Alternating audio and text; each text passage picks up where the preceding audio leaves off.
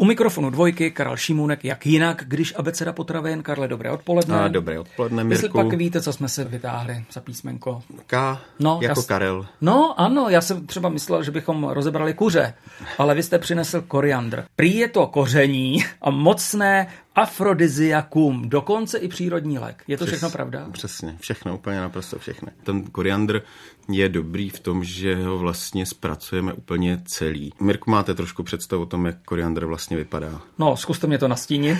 Eh, často se plete s petrželí. No proto, já jsem si to plet s petrželí celou je, dobu. No. Do nedávna byl hlavně znám koriandr mletý, nebo respektive jako prášek. Mm-hmm. To znamená koření, které se přidávalo nebo přidává do směsí koření třeba na perník nebo do zavařovacích záležitostí. To je koriandr, který my známe, ale já bych se dnes chtěl bavit o nati, protože tak nám teď se hodně dostává díky rostoucím azijským bistrům. Máme to dělat podle nich? No já to dělám podle nich, já se to snažím dělat podle nich, sypu koriandr kam můžu. Přidáme ho třeba do azijské polévky. Uděláme si nějaké maso, třeba žebra, upečeme žebra a vlastně je to taková ta finální touch, finální zásah do toho jídla. To jídlo získá takový nový rozměr. Bohužel ale ne každý vlastně ten koriandr může. On má takovou opravdu výraznou chuť, těžko ji popsat, ale třeba mě osobně teda chutná opravdu hodně. Já si myslím, že naši posluchači, hlavně tedy posluchačky, když to slyší, úplně to vidí a cítí.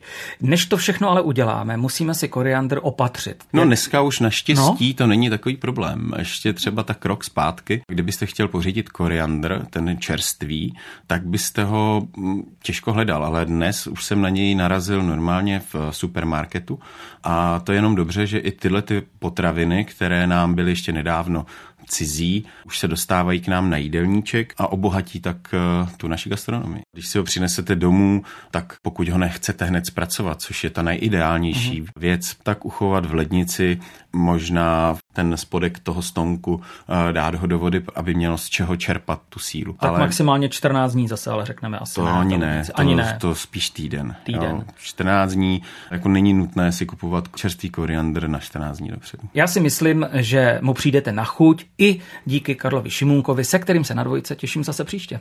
Já se těším taky.